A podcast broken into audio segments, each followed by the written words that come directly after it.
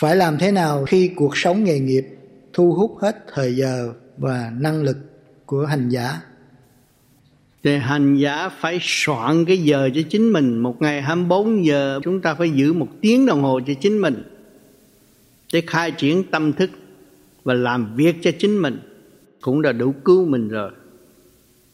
Sau giờ làm việc của thế gian rồi bê tha chuyện đời, ăn nhậu nói dốc cũng mất mấy tiếng đồng hồ trong một ngày.